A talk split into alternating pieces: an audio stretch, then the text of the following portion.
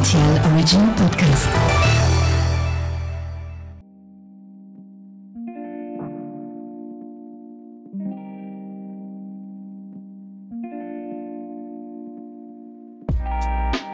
Hello, and welcome to the Luxembourg History Podcast, brought to you by RTL Today.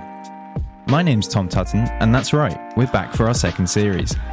Over the course of Series 1, we followed the broad outline of Luxembourg's history, starting all the way back with the Roman presence and Siegfried's founding of the castle in 963. We then looked at how Luxembourg evolved through the centuries to become the world's only surviving Grand Duchy, with plenty of episodes on the repeated invasions it suffered over the centuries all the way up to World War II. Now, in our second series, we're going to take a more thematic approach, looking at some of the most interesting stories in Luxembourg's history, alongside other episodes detailing the development of the modern Grand Duchy. Over the next few weeks, we'll delve into a number of varying topics, from Luxembourg's Olympic history to its female pioneers. It's going to be a wild ride, and I hope you'll be there with us. Today, we're kicking things off with the first episode of a double header looking at the remarkable tale of the capture and mysterious death of the former Nazi Gauleiter of Luxembourg, Gustav Simon, in the winter of 1945. In this episode, we'll start off with the dramatic investigation that led to British Captain Hanns Alexander's discovery of Simon near Paderborn in December 1945. As ever, thanks for listening, and we hope you'll enjoy the podcast. So, before we start off, a special mention for this episode must go to Thomas Harding, who provided documents, photographs, and advice. Harding is the author of Hanns and Rudolf, a gripping dual biography of Captain Alexander, his great uncle, and Rudolf Höss, the commandant of Auschwitz, whom Alexander eventually arrested three months after capturing Simon. Now, as we have previously covered, Gustav Simon was the Gauleiter of the Moselland and chief of the civil administration of Luxembourg for the duration of the Nazi occupation from 1940 to 1944. He was the man responsible for the deportation of Luxembourg's Jewish community, the Nazification of Luxembourg, and the conscription of young Luxembourgers into the Wehrmacht. All in all, some of the ugliest and most tragic episodes in the Grand Duchy's history. Unsurprisingly, then, Simon was loathed in the Grand Duchy, and like many Nazi leaders, he went into hiding in Germany after the end of the war. This made him a prime target for war crimes investigators, otherwise known as Nazi hunters, including a certain Captain Alexander. Born Hanns Hermann Alexander in 1917, this young soldier was no ordinary British officer. He was in fact a Jewish refugee from Berlin, whose family had fled Nazi Germany in 1936 to settle in England. After initially being refused entry into the British Army, he was eventually placed with the Auxiliary Military Pioneer Corps, along with his twin Paul and thousands of other German and Austrian exiles. A short lived expedition to northern France followed in May 1940, where the unarmed Pioneer Corps, whose work principally consisted of manual labour, was almost captured before escaping back to England from the port of Saint Malo. By 1945, however, Alexander's situation had improved dramatically. He had completed officer training in 1943, and at the war's end, he was recruited as an interpreter for the newly formed Number 1 War Crimes Investigation Team headquartered at the liberated Belsen concentration camp. Horrified by the treatment of his fellow Jews and frustrated at the slow pace of proceedings against war criminals, Alexander began to conduct his own investigations in his spare time, impressing superiors with his ability and willingness to travel independently through the devastated ruins of occupied Germany on the hunt for hidden Nazis.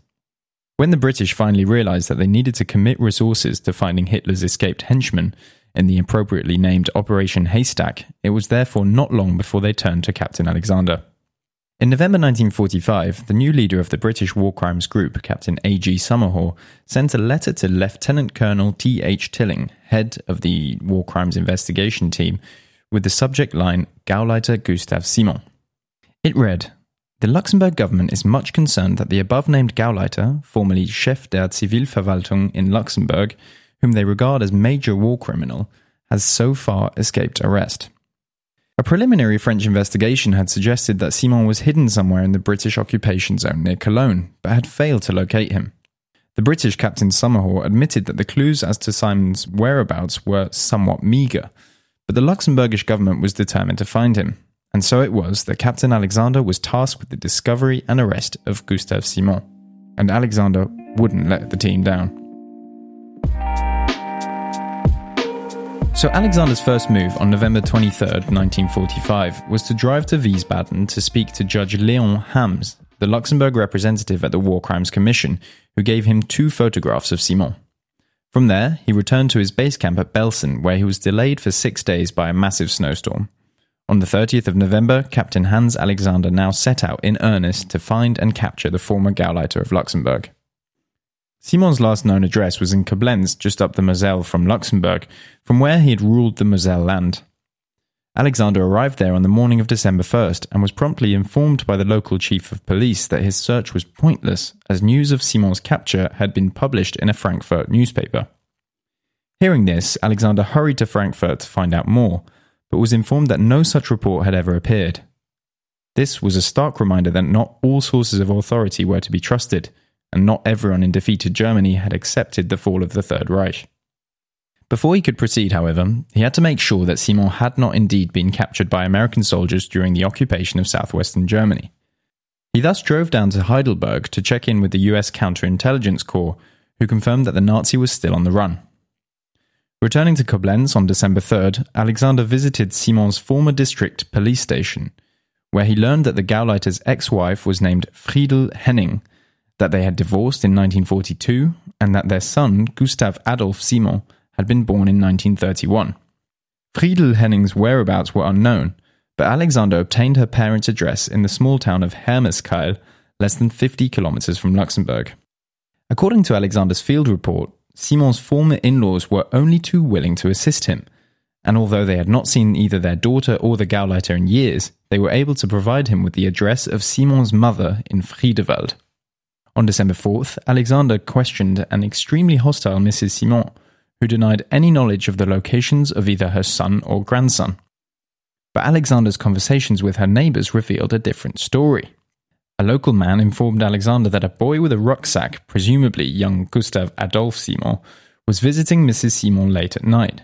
That Gauleiter Simon himself had passed through Friedewald the day before it was occupied in March 1945, and that Simon's nieces were now residing in nearby Marburg. The plot was now thickening. In Marburg, Alexander managed to locate Simon's two young nieces, Thea and Laura Scheideler, under interrogation, one of them revealed that Simon's son had recently been living in a house in the village of Dassel near Hanover and going by his mother's maiden name. The British investigators sped up there immediately and were startled to learn that a rucksack belonging to a certain Gustav Henning had been found in a local wood, containing various documents, Werwolf resistance movement papers, and a Hitler Youth uniform. The address that Simon's niece had provided, however, was out of date the boy had moved on months previously. Furious that he had been misled by false information, Alexander returned to Marburg on December 6th and threw the Scheidler sisters in prison, threatening to prosecute them for hiding a war criminal. These were tactics of pure intimidation, but they worked. Gustav Simon's niece Law now admitted that Simon's son was in fact residing with one of her relatives, Alvis Scheidler, in Plettenberg, Westphalia. Alexander now headed to Plettenberg on the 7th of December and searched the house in question, but was informed that young Simon was in fact living at a different address in the same town. Arriving there, he found a young boy in possession of an English ordnance map of Hanover, a criminal offence for which he was arrested. Under pressure, the boy revealed his true identity Gustav Adolf Simon, the son of the former Gauleiter. This was a significant development, and while young Simon refused to give up any information on his father, claiming that he had not seen him for months, Alvis Scheideler was more willing to talk. She confirmed to Alexander that Simon had in fact visited his boy in Plettenberg on a number of occasions, staying in local hotels. Not only that, he had changed his look, sporting grey hair, a moustache, and spectacles, and he was going by a name that sounded like Walter. Gustav Simon had gone deep underground, but Alexander was on his tail. Armed with this new information, on December the 8th, Alexander checked the registers of the two hotels in Plettenberg that Mrs. Scheidler had mentioned.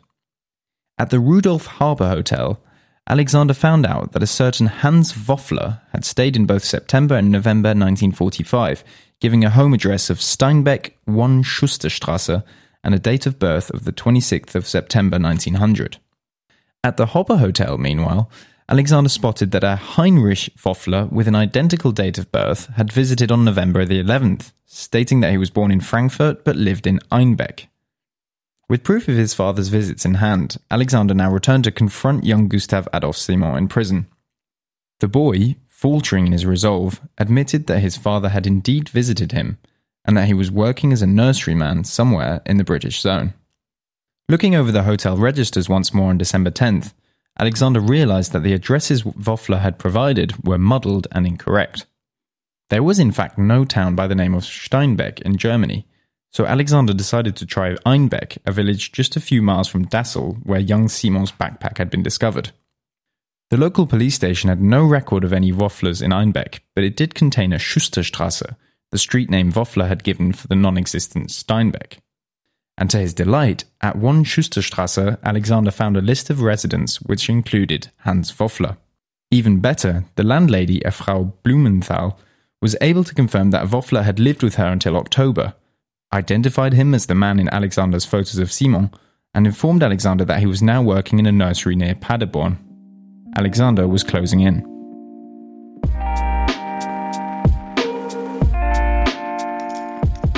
The evening of December 10th, 1945, Captain Hanns Alexander drove to Paderborn, where the local mayor's office was able to confirm that a Hans Woffler had recently registered and was now living with a Frau Berhorst in Upsprunge, 15 miles to the south. Enlisting the help of a Paderborn police, at 11 pm on December 10, 1945, Alexander barged into the house in Upsprunge, where he found a shockingly grey, thin looking old man with a moustache and glasses who claimed to have no knowledge of any Gustav Simon. Having been alerted to Simon's new look, Alexander knew that he had his man and immediately checked him for suicide pills. After all, Heinrich Himmler had been able to escape justice by ingesting cyanide shortly after his capture, but the so called Woffler continued to protest his innocence. His defense, however, was blown apart by the discovery of a winter coat bearing his real name and rank Gustav Simon, Gauleiter of Luxembourg and the Moselland. The hunt was over, and Gustav Simon would be brought to justice. Simon was taken to a prison in Paderborn where he was put on suicide watch. Alexander returned to Belsen having completed, in his calculation, around 2,500 miles on the road in just 17 days he was delighted that he had proven himself and was warmly congratulated by his superiors. Having found the Nazi Gauleiter, he asked if he could now transport the man back to Luxembourg himself. His boss allegedly replied, He's your fish, you can fry him. But little did he know, the story was far from over. And as we'll see next time, Captain Hanns Alexander's role in the death of Gauleiter Gustav Simon remains highly controversial in the Grand Duchy to this day. That's all we've got for today. Thank you for listening, and I hope you'll join us for the next episode of the Luxembourg History Podcast. Special thanks to Thomas Harding for this episode. Script adaptation and hosting by Thomas Tutton. Brought to you by RTL Today.